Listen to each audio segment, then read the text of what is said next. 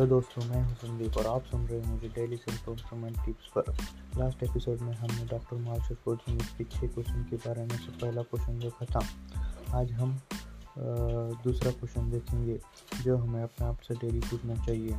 तो वो क्वेश्चन है डै do my best to be happy तो डॉक्टर मार्शल गोल्ड स्मिथ ये क्वेश्चन से हमें ये पूछना चाहते हैं कि हमें अपने आप से डेली ये क्वेश्चन पूछना चाहिए कि did I do my best to to be happy मतलब हमें अपने आप से पूछना चाहिए कि मैंने अपना हंड्रेड परसेंट दिया है कि नहीं हैप्पी रहने के लिए।